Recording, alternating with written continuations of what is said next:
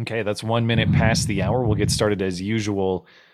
Uh, the only announcement I have is that next week will be the final Bible study before Christmas and New Year's.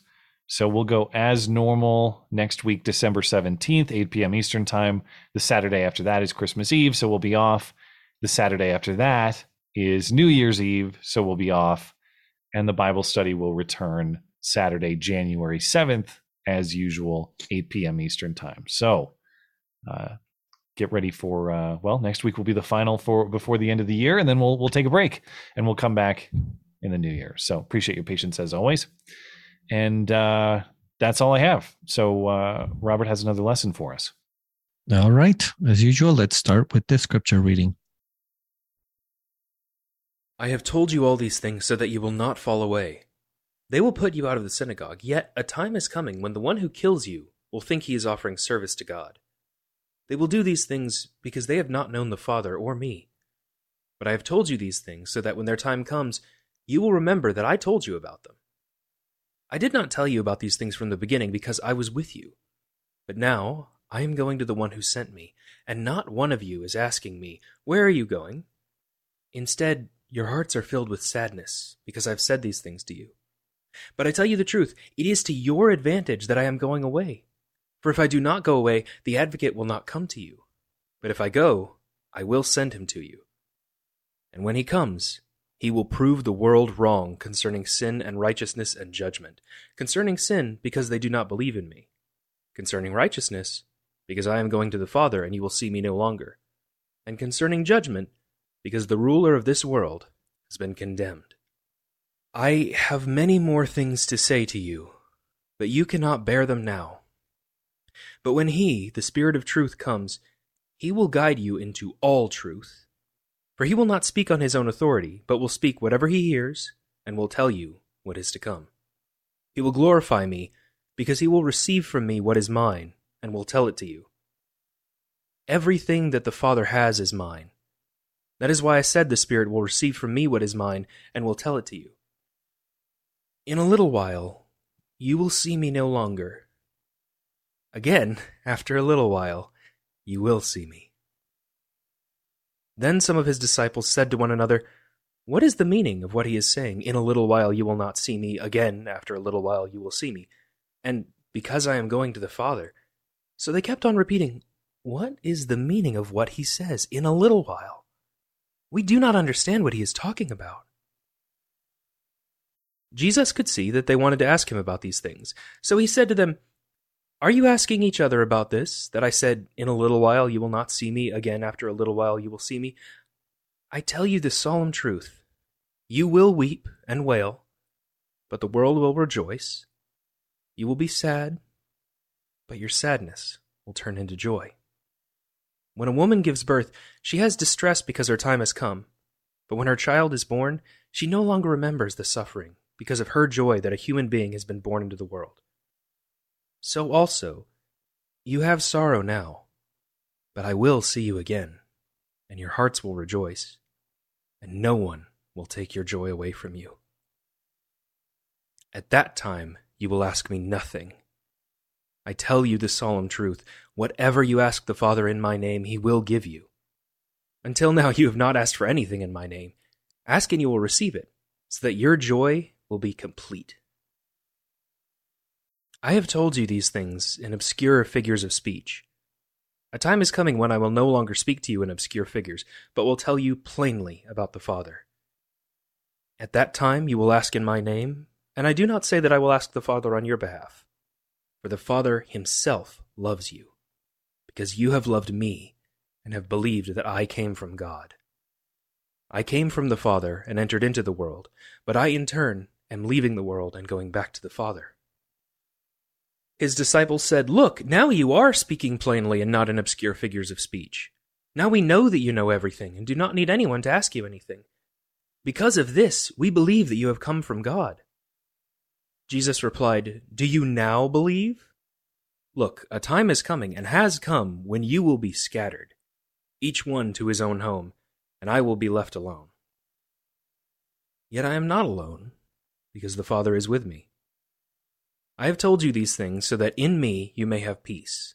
In the world you have trouble and suffering. But take courage. I have conquered the world. The Gospel of John, chapter 16. All right, that was the scripture reading for today. Um, before I get started, I have a bit of an apology to everybody participating. Uh, this week for me was really, really crazy. Uh, and I'm not just saying, oh, I was a little more busy than usual or something, um, but some major things going on in my life. And so I didn't quite finish the blog. I did 90% of it. I think we will still have a great time tonight. Uh, but to the extent that I didn't finish going through this chapter, I apologize. Okay, but with that out of the way, um, let's let's get started. Well, the chapter begins very much as a continuation of the last chapter, chapter 15. And just to set the stage, let's remember some of the things that were being discussed at the end of chapter 15. We have things like, just like the world hated me, it will hate you. Jesus speaking, of course. The world loves its own, but you are not of the world. The one who hates Jesus hates the Father as well. Jesus' testimony and deeds testify against those who persecute Jesus the advocate will come and also testify about Jesus. Okay. So we have this idea of testimony and testifying and so forth between these two groups. Uh, it's um, it's it's clearly a forensic context. When I say forensic, I mean like a legal context. Uh, think of a trial. Okay, and uh, chapter 15 kind of sets the stage saying to the disciples, hey, the world is going to hate you. And then chapter 16 picks up by really explaining the practical form that that hatred is going to take, right? The chapter begins by telling the disciples, hey, you will be put out of the synagogues. Now, I want to spend a little bit of time on this because I don't know that we readily grasp the gravity of what is being said. To, to understand this, the the first thing that we ought to understand is what a synagogue is, right? We think of synagogues uh, just like going to church, and to a great extent nowadays that is true. A synagogue is like a Jewish church, sure, um, but at the time, it really was uh, the place where the community would meet and organize. Um, it would work as a school. Uh, there would be communal meals served there. It would serve as a hostel for somebody who would be traveling, for example. It would serve as the courthouse. It would uh, serve as the place where you might distribute charity. So, if, you know, the, the poor might go to the synagogue to receive some food or something of the sort. It's where the political meetings would be had. Um, some worship what happened would happen there. It is actually unclear how much worship was going on in synagogues in the first century, because really worship ought to be happening in the temple. But apparently there was at least some worship going on in the synagogues, um, and also some communal prayers.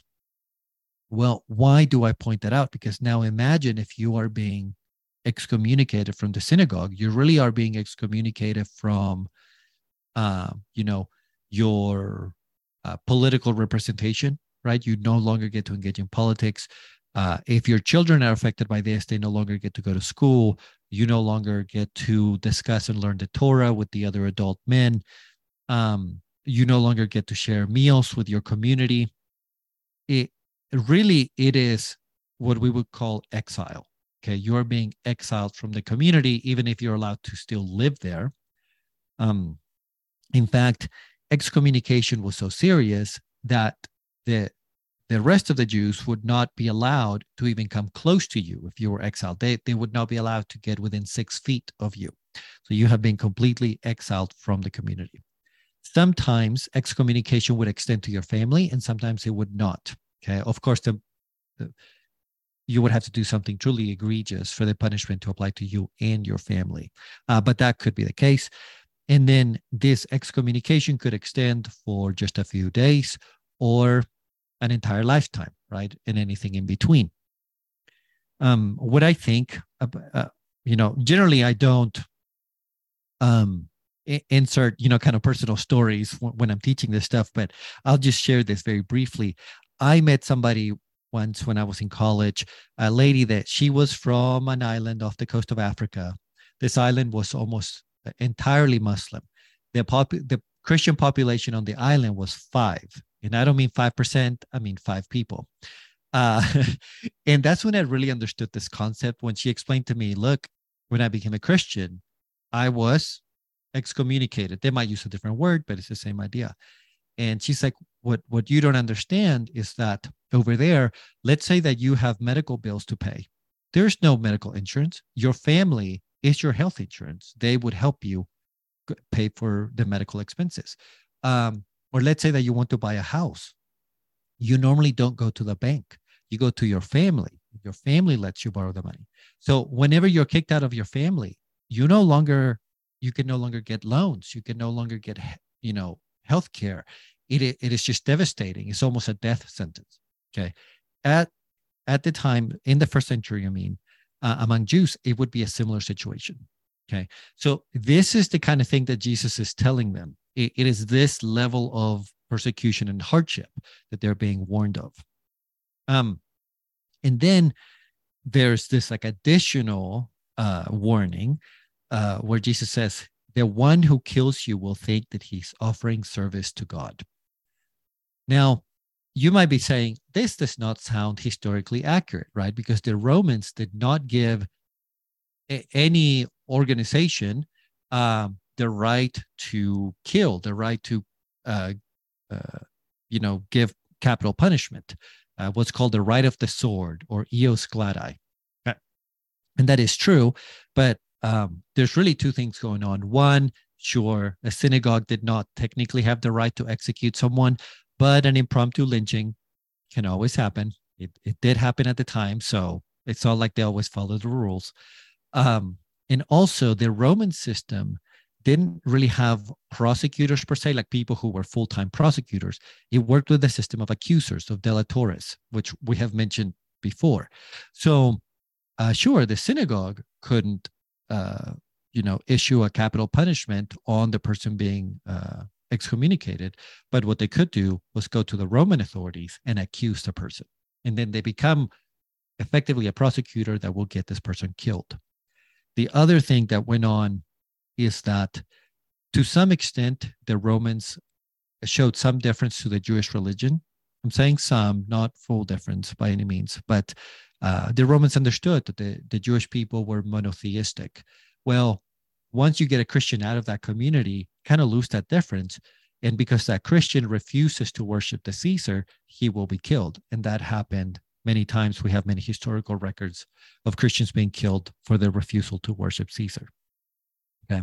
So again, that that kind of sets the stage of, you know, how terrible the situation is that is being discussed in chapter 16. The other thing that we should not miss is the irony going on, and this really goes back to chapter 15 and chapter 16. Um, that sure we have this forensic setting again, this like trial language where there's witnesses and testimony and accusations back and forth. But notice that the image here is that the world is accusing Christians, right? And uh, at the same time that the world in this court is concluding the Christians are guilty and they must be punished and killed. Uh, in um, at the divine level, it, the opposite is going on, right? The the world is being condemned, um, and so there's like this this uh, kind of weird irony where the world thinks they're winning by condemning by condemning the followers of Jesus, but at a divine level, it's the exact opposite that is going on. Okay? Um, and that's well, we see that there throughout. Well, the next uh, kind of uh, big idea that I want to highlight, that I want to discuss, is this idea, and this is going to sound funny. I'll explain myself, but that it's better that Jesus uh, be gone. You know, it's better that Jesus leaves. Um, and you may be thinking, Robert, that doesn't sound right. Well, um, that is what the text says, right? It is better for you that I go away. Why? Why is that the case? Now, um, again, let, us kind of set the, the the stage here. By this point in the text, Jesus has told the disciples a number of things most of them kind of scary. he has said um, he's going away. The disciples cannot follow him. Uh, the disciples will be persecuted for their faith. And worst of all, the disciples won't even remain loyal to Jesus through the through this time of hardship. Okay. So it's it's not a very pretty picture.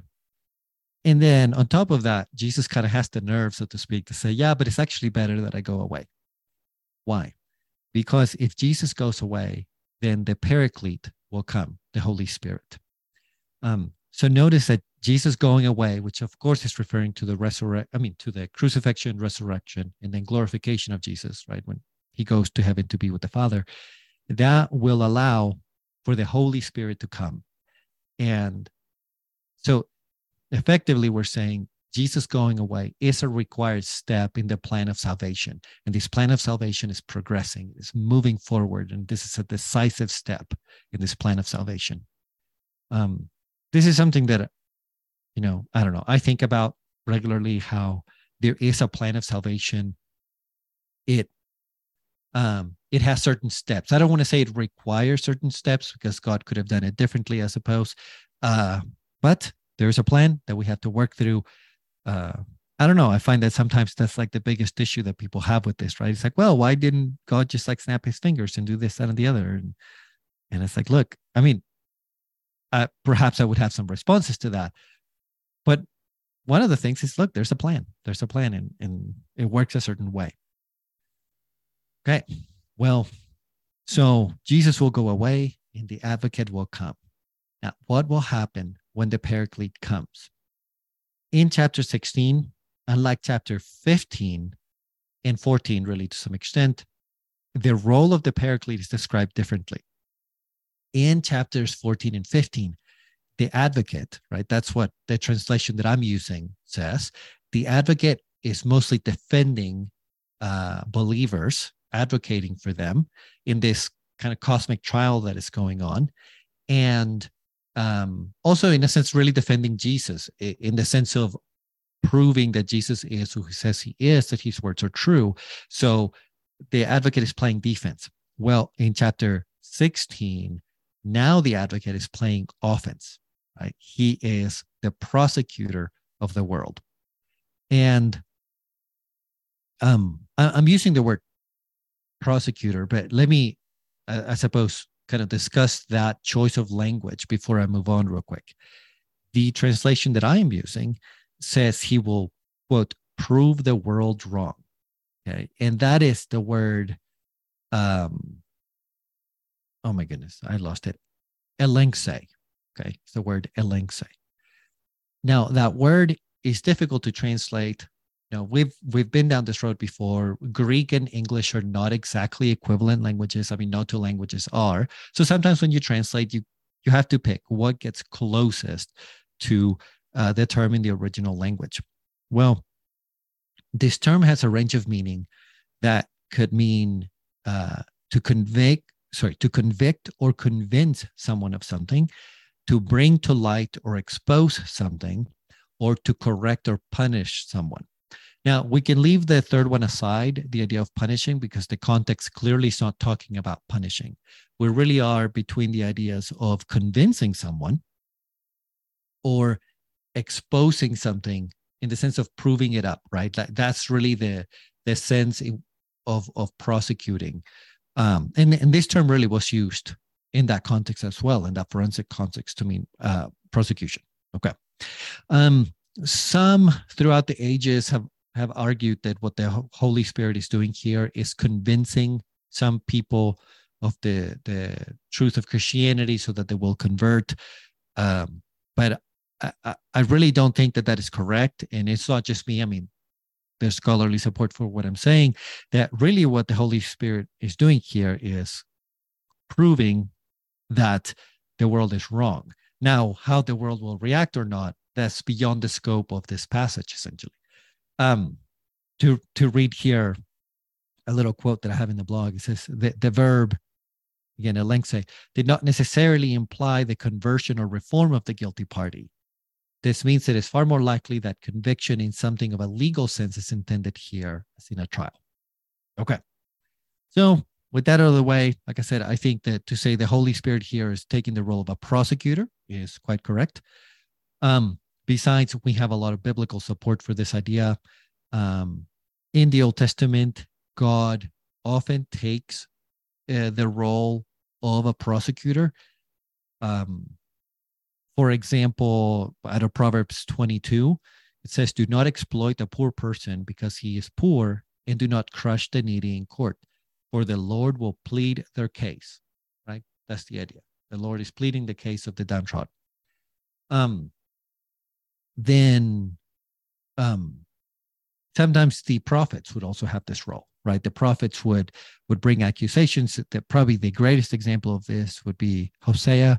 This is uh, hosea 4 1 listen to the lord's message you israelites for the lord has a covenant lawsuit against the people of israel. Right there a covenant lawsuit. Um okay. So with that established what are the charges what is the holy spirit convicting the world of? Because i really think this is the more interesting discussion even if i spent untold amount of time on the on the linguistic issue. Um, there are three claims and they're very distinct. I mean and they're actually spelled out twice right? If you if you go back and read chapter 16 it has the three charges uh, on there in an organized fashion twice. Um, and as i've told you guys in the past that's how uh, Jewish people would emphasize an idea, they wouldn't like put an exclamation mark. They would say it twice. Um, okay, those three charges are one, concerning sin, because they do not believe in Jesus. Two, concerning righteousness, because Jesus is going to the Father and will no longer be visible. And three, concerning judgment, because the ruler of this world has been condemned.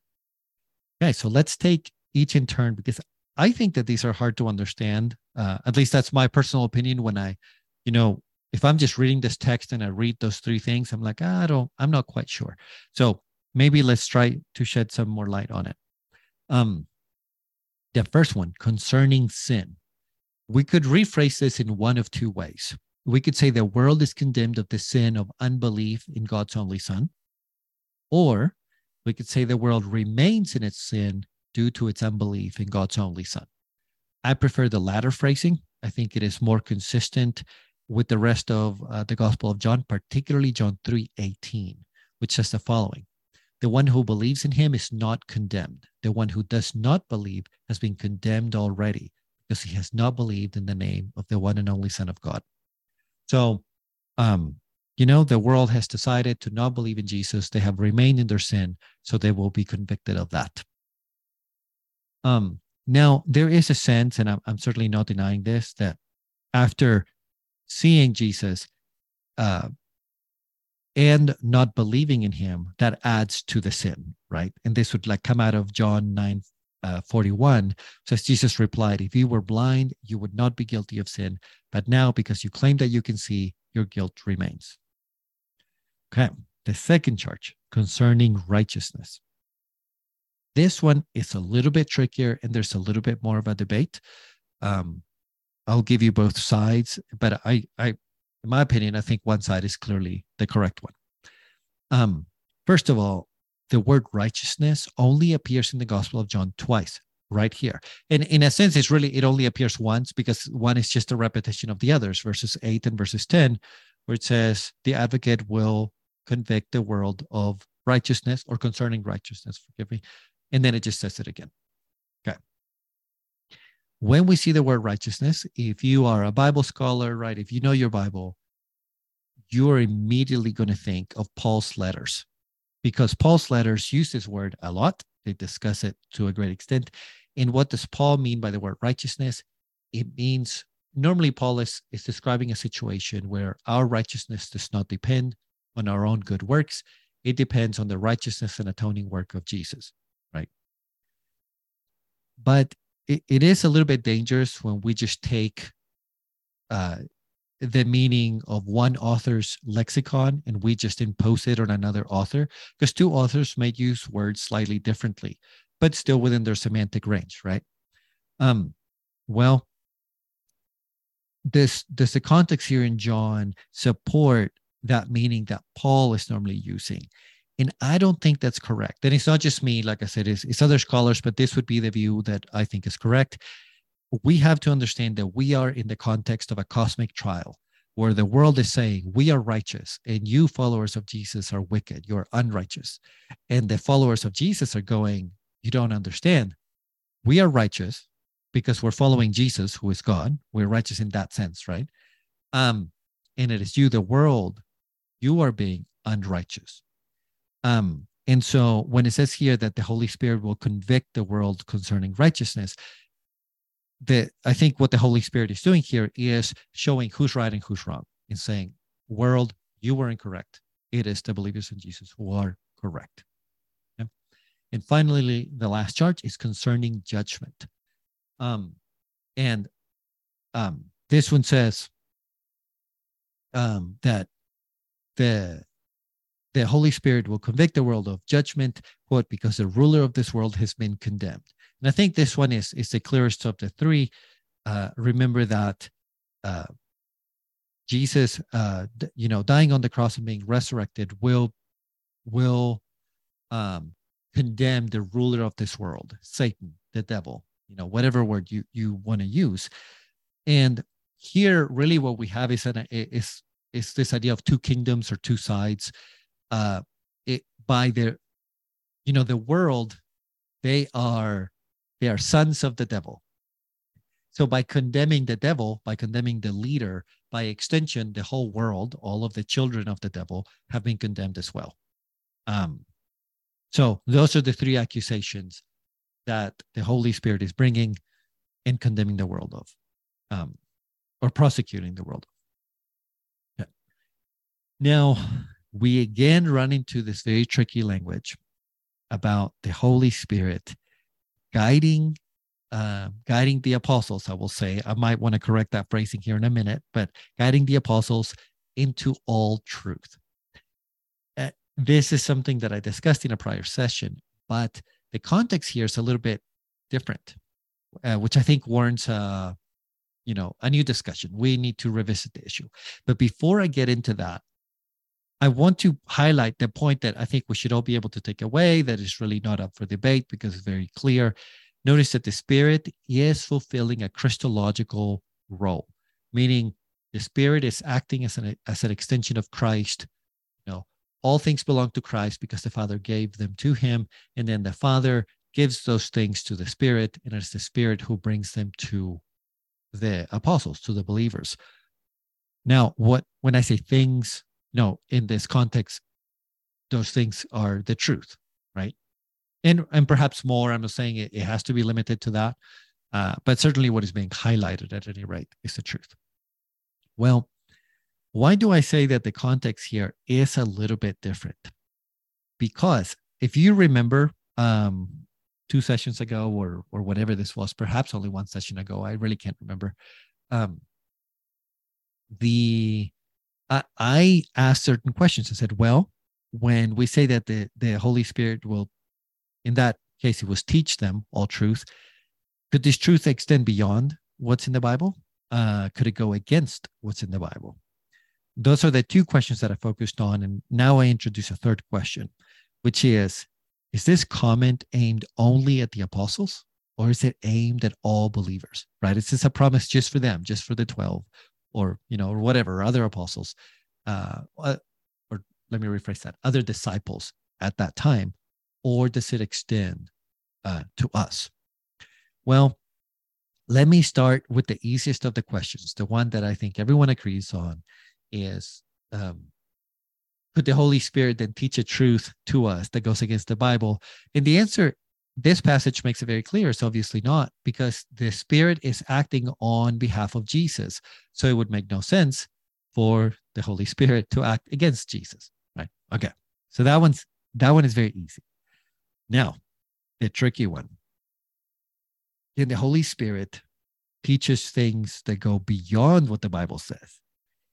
In in some sense the answer in this passage is clearly yes in some sense. And I know that if you're listening to this, you're probably getting nervous. Just give me a minute. Give me a minute before you grab a stone. Um, why do I say, at least in some senses, clearly yes? Because Jesus tells them he has, quote, many more things to say, right? And, but they cannot bear any more stuff right now. They can't bear any more truth right now. So who's going to bring them these quote many more things to say? The Holy Spirit. So expressly, if you just read the text, the Holy Spirit will bring additional information. Now, um, what kind of information would that be? Um, this is going to connect closely to the question of to whom was this promise intended? Just the apostles or believers at large? Now, there is technically no necessary connection between these two questions, you know, to whom the, the promise was given and uh, what is this additional information. But traditionally, these two answers are kind of tied together. Okay. Let me give you some different views and you guys can can kind of make up your own minds. I'm trying to, as always, trying to be as ecumenical as I can be. Um, but this is a verse, uh, John 16, 13, is a verse that is often used by Catholics to support their idea of the magisterium. Okay. What Catholics believe is that, and I'm actually going to read this verbatim, it's very short. The teaching authority of the Pope and the bishops is called the magisterium, from the Latin for teacher. The magisterium, guided and protected from error by the Holy Spirit, gives us certainty in matters of doctrine. Magisterium is infallible when it teaches officially, because Jesus promised to send the Holy Spirit to guide the apostles and their successors into all truth. The most important phrase in everything that I read right there is, and their successors right?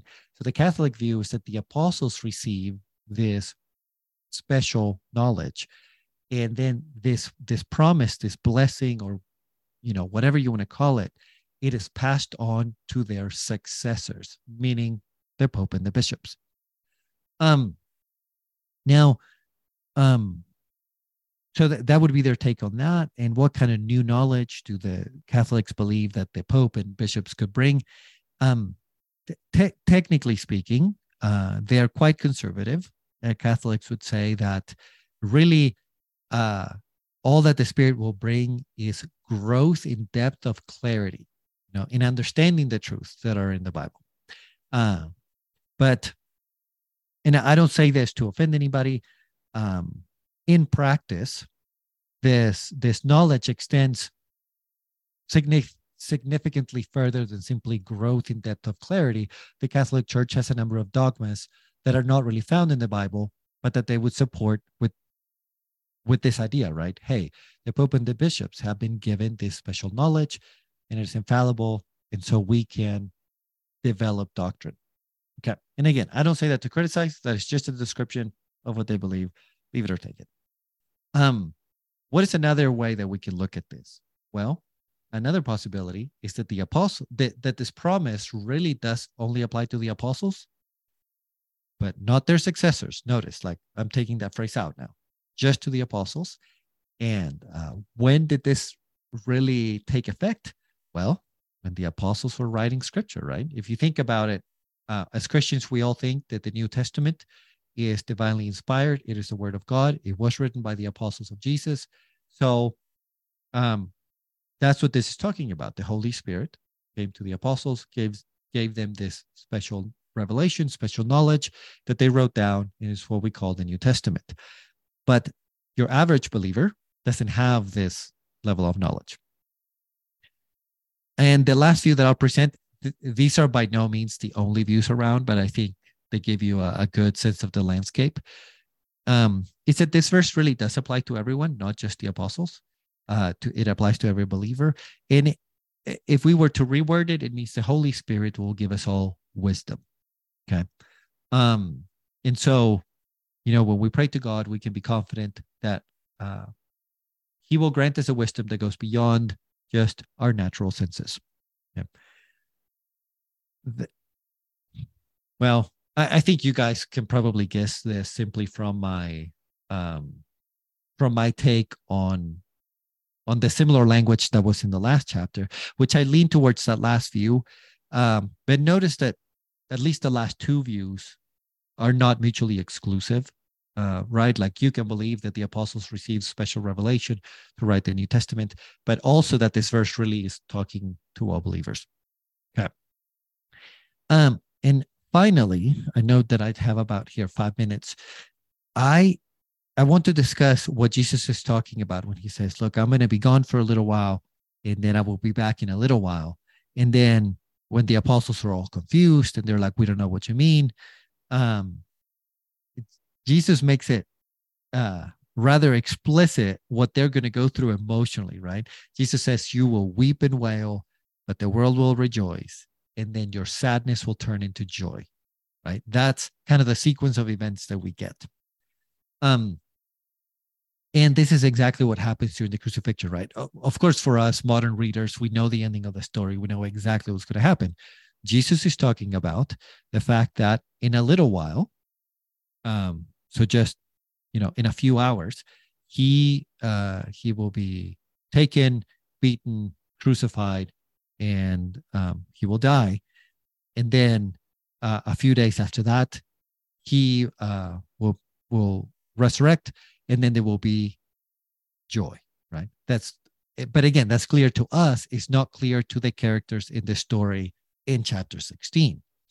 Um, I I'm trying to decide if I'm going to. Okay, I'm going to skip over some things I was going to say. Uh, kind of jump to this idea of childbirth. Jesus says this is going to be like childbirth, where there is pain, but then there's so much joy, right? That the mother doesn't even remember what she went through because she's so happy about the outcome. And that, I mean, that of course is a perfect analogy to what the crucifixion will be, because this is the final final defeat of the ruler of this world, the final defeat of death. Uh, the spirit comes to the believers. It is just right the, the greatest event in all of the Bible. Um, but there are some other undertones that we might miss because childbirth was an image that was often used in the Old Testament. And well, actually, it was used in the culture at large to describe uh, events that were very painful, but that could have a good outcome. The Old Testament uses this language as well. Um, but the undertone that I'm trying to get to is that the Bible, particularly the New Testament, but we see it some in the Old Testament, uses childbirth also to to show a progression into the next stage, so to speak, right? Particularly when referring to the eschaton, to the end times. Uh, Paul uses this a bunch that we are going through childbirth, right? As, as we are progressing to the eschaton. Um, so when Jesus says, hey, what's about to happen? This terrible thing that's about to happen is like childbirth. Uh, not only does it highlight how painful it will be, not only does it highlight how good the outcome will be, but it also highlights how this is progressing the story, right? This is a significant event that will change everything. Um, and so hopefully that kind of deepens uh, our understanding of, of what's happening here. The last few verses um, I well, actually, I'm going to stop there, and it, maybe if I have more time, I'll address the last few verses in the chapter. But uh, Matt, we can open it up for questions or comments. Sure. Thanks, Robert. As usual, guys, if you'd like to participate, ask a question, offer some commentary, just write the word question in the chat. I'll be happy to bring you in. Just the word question is sufficient. Uh, you can chime in at any point. Um, let's see. As far as my own thoughts, um, you mentioned just a little bit ago you said something to the effect of the Holy Spirit will give wisdom beyond the natural senses. And I know that that's your phrasing, not necessarily scriptural phrasing, but that is uh, that's an intriguing thing to say. So I was just wondering if you if you could expand on that a little bit. Um, sure. Uh, I think, um, and this would be a commonly held belief, even among say Catholics or Eastern Orthodox, whatever, uh, even if they don't pull it out of John 16, 13, they may pull this from other places. The idea that God really does give us wisdom, like um, if I, you know, it will go beyond the wisdom that I would have had on my own if I had not relied on God. Um, and that may not like I like I've discussed in the past, that may not be some like voice that I hear. It just it could be a thought that comes to my head that I realize, oh yeah, that is that is the right path. That is the right thing that I ought to do in this situation. Um, and and i do think that that is a promise that is made in the bible that we will receive more wisdom than we would have had if we did not rely if we did not ask god for that hmm. okay uh you also well several times throughout your lecture you you mentioned that you take a particular position on several interpretations of things um, one of which I noted was our understanding of righteousness and what that means, uh, with reference to a, a another uh, portion which I forget was the exact reference. But as always, I'll invite you to discuss competing interpretations and give them the best shake that you can, or expand upon why you think maybe they're wrong. Sure, sure. This really is not so much a debate of. Um, what I think righteousness means it's what it means in this particular passage, because okay. Paul, in his epistles, he very clearly uses the word righteousness to mean the righteousness imputed to us, right? So what what Paul says, and John would not disagree with this. I, I'm not trying to pit one against the other, but Paul is normally saying, look, Jesus is perfect, right? Jesus is good, and um, not only is he perfect, but but he acted perfectly. So you have the person and the work of Christ being perfect. And that goodness, that perfection is imputed to us. So we can be called righteous, but not for something we did, but because there's been like this legal um transferring of righteousness, right? The righteousness of Christ has been transferred to us kind of by judicial edict, so to speak. Um, and that's absolutely the case. I don't disagree with one bit of that. But the question that I was trying to get at is in John chapter 16, is John using that word the same way that Paul does? And I honestly don't think there's any good reason to think that there that there is. It's just kind of an assumption because we always hear that word in the Pauline context that people just kind of assume it's like, oh, of course John means the same thing. But uh, I think when you look at the context, John here is saying, no, we've got this debate who's righteous, the ones following Christ or the ones uh, rejecting Christ. And the Holy Spirit is going to make it clear no, it's the ones following Christ. They're the ones who are right. Hmm. Okay. Uh, we don't have any requests for. Oh, wait, now we do have one. Brian would like to chime in. Brian, go ahead.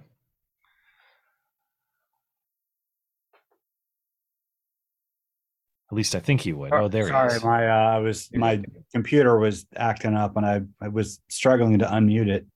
Um, what was I going to say? Oh, um, I I think just a, a word of adding to what Robert said. Uh, if we take this in the context of John's gospel as a whole, that the Holy Spirit is primarily the his, his function is to give us a new nature um, this builds on what uh, Jesus told uh, Nicodemus in chapter three about being born again. Um, that his remarks about uh, springs of living water will will well up in those who believe in him, and the the whole the the whole the overall picture is of the the individual believer and the church becoming the new temple uh, because of Jesus' death and resurrection modern people tend to get caught up in this idea of the Holy Spirit as the agent of of divine revelation to the individual believer. And while I don't rule that out, while I'm talking, I, I, f- I feel like I need to clarify some remarks I made a couple weeks ago, and it, that sure. which ties into this pretty well. I said that if you think that God is talking to you, He's not. Um, what I meant by that was not that God never talks to us today. It's that if you if he has something to reveal to you, you won't have to wonder. Like you won't it, it won't depend on your ability to discern it. He'll make himself clear, like you won't have to suss it out. So when I so when I said if you think God is talking to you, he's not. I mean what I mean to say is that when he's talking to you, you'll know it but uh, if you just think he is, it's probably your own imagination. But tying into this discussion, the idea of the spirit as the agent of individual revelation, while I don't rule out that that's possible, I think people abuse the idea. That's where you get cults, and that's where you get a, a billion different little denominations all claiming that uh, it, it, in various ways that the spirit is speaking through them, and and it, it, without without that caution, it kind of throws the door wide open to abuse this doctrine. And if we if we look to the the book of Acts uh, we we can see exactly what Jesus is talking about. Um, the apostles themselves didn't immediately come into a, a, a comprehensive understanding of everything that the gospel meant, of everything that his death, resurrection, and ascension and the spirit meant. Like you in Acts uh, 10 and 11, Peter has a vision about uh, where God tells him to, uh, he shows him a bunch of unclean animals and he hears God's voice telling him, get up, Peter, kill and eat, meaning the the kosher dietary laws are no longer in effect for for believers because they had they've served their purpose. And Peter was resistant to this at first. Like it's um and this was also this was an ongoing controversy within the church about whether Gentiles had to convert to Judaism and uh, live by Jewish law in order to follow Jesus. Um, and if you if you look at how they work that out, I think that's a pretty good model for this idea of the the spirit as the agent of revelation. Like it, it he doesn't just no individual person can just claim authority that the spirit is speaking through me right now. So you you know you have to listen to me as if I'm God. And that that happens a lot. People people do that. And uh anyway, that's just some random thoughts that uh I thought would be worth uh noting here. Um, do you? What do you think, sure. Robert? Yeah, go for it, Robert. Sorry, I had muted myself. My dogs came in here and making hmm. noise. Uh, no, I largely agree. Um, I I should have specified when I was going through the different views of the the spirit guiding us into all truth. You know, I said I, I take that third view that that means that the spirit does give us all wisdom. But what I, let me, I guess, clarify what I say by wisdom, so it doesn't turn into something else. Um, effectively, what I mean is applications of the teachings that are in the Bible. Uh, the way that a, a scholar phrases this, uh, let me read it word for word because I thought it was good. Um, that the Spirit will continue to speak new strategies to new situations okay but not new doctrine i don't mean new doctrine like if i come to you and i'm like hey the spirit told me that i don't know some new doctrine right uh, uh, none of us can look at the sky because that is sinful um, okay clearly wrong right but i mean that wisdom that comes when you are able to apply the biblical teachings to all these new situations that of course are not addressed specifically in the bible um, that's that's kind of what I was referring to. So I I think I'm mostly in line with Brian. It, um, I don't know. I, yeah, I would say I mostly agree if I understood him correctly. Sure. Uh, Brian says he has one quick point to add. Uh, Brian, if you're able to do that briefly, go ahead and do that. And uh, yeah, otherwise, if you have more you want to say, I could come back to you after yeah, Donald. But yeah, sure. Um, well, uh, along the lines of what Robert just said, if we look at the how this worked in the early church, nothing that was revealed to the apostles in the in the book of Acts what did ha, was without precedent in the Old Testament. Like they could look at the scriptures and see, oh yeah, well that's here here's where here's where the prophet said that the law of Moses would be obsolete. Um, under the new covenant. Here's where here's where we here, here where the seeds were sown that showed that the temple would be obsolete. Uh, that kind of thing. So it it's while there will be that does entail new revelations. They're not they're not whole cloth new revelations. There's there's stuff there's there's still sort of guide rails that are already set up in in the scriptures. That's all. That's all all right. Thank you brian. Uh, donald would like to chime in. Go ahead donald. Yeah. Hey, Matt. Hey, Robert. Uh, Robert, could you revisit what you said about um, righteousness per Paul and righteousness per this passage in John's gospel? Um, I just need that clarification. It sounded like a distinction without a difference, but you called out a difference and I didn't follow. Uh, sure. Um, so when generally when Paul speaks of righteousness, uh, he is saying that we are righteous because of Jesus in in in an imputed sense, right? In the sense that mm-hmm. because the goodness, the righteousness, I, will use that word because the righteousness of Jesus has been imputed to us. Um, then we can be called righteous. And and again, I'm not disagreeing with that in any way, shape, or form. The only clarification I'm making is whether that is what John is speaking of in this case. And I don't think that that quite uh, gets the meaning of John here. What John is saying is there is this like cosmic trial going on where both the followers of Jesus are claiming to be right and the world is claiming to be right. And the spirit here is uh, proving uh, that no, it is the followers of Jesus who are right. So the followers here are being called righteous in the sense that they are following the one who is righteous. Um, and so it perhaps it's it's a very minute distinction. Uh, I don't know. Maybe I was making too much out of nothing. You tell me, Donald.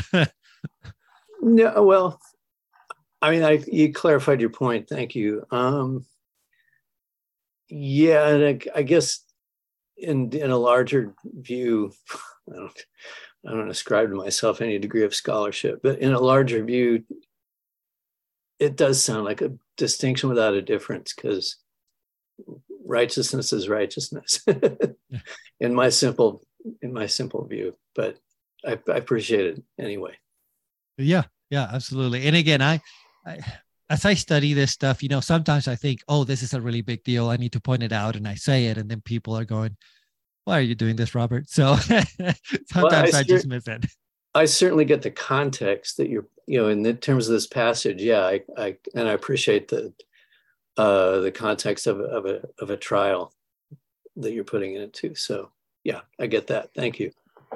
Thanks, Donald. Okay, uh, we are caught up on our request to speak, but of course, uh, we do have about 10 minutes or so. So, if anybody else would like to add some thoughts or questions, go ahead and type question in the chat. I'll be happy to get to you. Robert, you did mention that you ran out of time and skipped over maybe a couple things. Would you like to revisit those? Uh, sure. So, what what I was gonna say um, and this is not to be any big theological point or whatever is i wanted to bring to light uh, the the things that jesus warned not warned uh, predicted the, the the things that jesus predicted when he said you will weep and wail then two but the world will rejoice and then three but your sadness will turn into joy okay and i pulled examples not from john but from luke mostly because i don't want to spoil the ending of john now I know that everyone knows how the story ends. I'm not dumb, uh, but uh, still, right? I want us to get to the l- later chapters and kind of be shocked or whatever. Okay, so an example of the disciples will weep and wail. I pulled this out of Mark. Uh, fair disclosure, this is out of the longer ending of Mark. Um, this early on the first day of the week after he arose, meaning Jesus, he appeared First to Mary Magdalene, from whom he had driven out seven demons. She went out and told those who were with him while they were mourning and weeping, right? So this paints the image that, or the picture that after Jesus was killed, you know, after he was crucified, uh, the apostles have been in this state of mourning and weeping. But the world will rejoice. Now, this sounds positive, but it's the opposite, right? What does it mean the world will rejoice? It means those who are against Jesus will rejoice that Jesus got killed. And I give two examples out of Luke. Um, so I'll, I'll just read them. But they all shouted out together, Take this man away, release Barabbas for us. This was a man who had been thrown into prison for an insurrection started in the city and for murder. Pilate addressed them once again because he wanted to release Jesus, but they kept on shouting, Crucify, crucify him. A third time he said to them, Why? What wrong has he done? I have found him guilty of no crime deserving death. I will therefore flog him and release him. But they were insistent, demanding with loud shouts that he be crucified. Shouts prevailed. Right? That's what this means. The world is saying, kill him, kill him, kill him, and they got their way. Second example I'll read. The people also stood there watching, but the leaders ridiculed him, him being Jesus, saying, He saved others. Let him save himself if he is the Christ of God, his chosen one. The soldiers also mocked him, coming up and offering him sour wine and saying, If you are the king of the Jews, save yourself. there was also an inscription over him this is the king of the jews right and that's that's nothing but sarcasm. This is the king of the jews. Um so jesus is being killed and he's being mocked. The world is rejoicing in this terrible event. But point three but your sadness will turn into joy. And i'll i'll read this last well while they were saying these things and forgive me that i don't have the context for this verse but just stick with me. While they were saying these things, Jesus himself stood among them and said to them, Peace be with you. But they were startled and terrified, thinking they saw a ghost, right? This is Jesus after being raised from the dead, visiting the disciples. Then he said to them, Why are you frightened? And why do doubts arise in your hearts? Look at my hands and my feet. It's me. Touch me and see. A ghost does not have flesh and bones like you see I have. When he had said this, he showed them his hands and his feet. And while they still could not believe it because of their joy and were amazed, he said to them, Do you have anything here to eat? So Jesus appears to them, they will rejoice. This is exactly what Jesus is predicting in chapter 16. And we will see all of this in later in the Gospel of John. But here's a big sneak preview of what will happen. Um, I just find that to be very powerful. Um, the three points essentially like not only will the disciples weep and wail but the world will rejoice at the death of jesus it's, it's a very dismal and wicked picture that is being painted um so that's that's what i was going to say on that front i see some appreciation for the spoiler alert in the chat so thank you for thinking of those who are behind on the series i know it's a little old but yeah. they appreciate yeah, I, that i'm sure well i I don't know. Maybe that was really dumb of me, but I thought I don't want to go ahead and read the last few verses of John now because we'll be like, oh, I know exactly how this book ends. Yeah. so let's leave it for later. This um maybe maybe this doesn't really matter all that much, but you talk about this being sort of a like a sarcastic or an ironic rejoicing, as in the celebration of Jesus's death, not because of the sacrifice, but because of we hate that guy, basically. Yep. We good. I'm glad. Um, but then the sadness will turn to joy. But that joy, after that, that is that is not the same sarcastic, ironic joy. That is a uh, a sincere joy for for the resurrection, for the sacrifice, for all of that. Um, I don't know if there's any meaning to be drawn from that. I just find it interesting that those two themes are presented back to back in this way. Uh, um, does that matter at all, or am I just observing something that's not of value. No, I think it. I think that is the very point of of um, all the irony that John has been building, right? Because I've come back to this idea of irony throughout the Gospel of John, and you, eh, this is this will be the biggest irony of the whole book. This is where it culminates. This idea that the world is really happy because they hate that guy, and I'm glad that he got tortured, and I'm glad he got killed, while the disciples are mourning, going, "Oh no, we lost," because that's really what they think at the time. Shoot, hmm. Jesus really wasn't the guy. And then Jesus comes back, and there's this final reversal. Yeah. Um, so yeah, no, you like you have it spot on. Interesting. Well, thank you for illustrating that.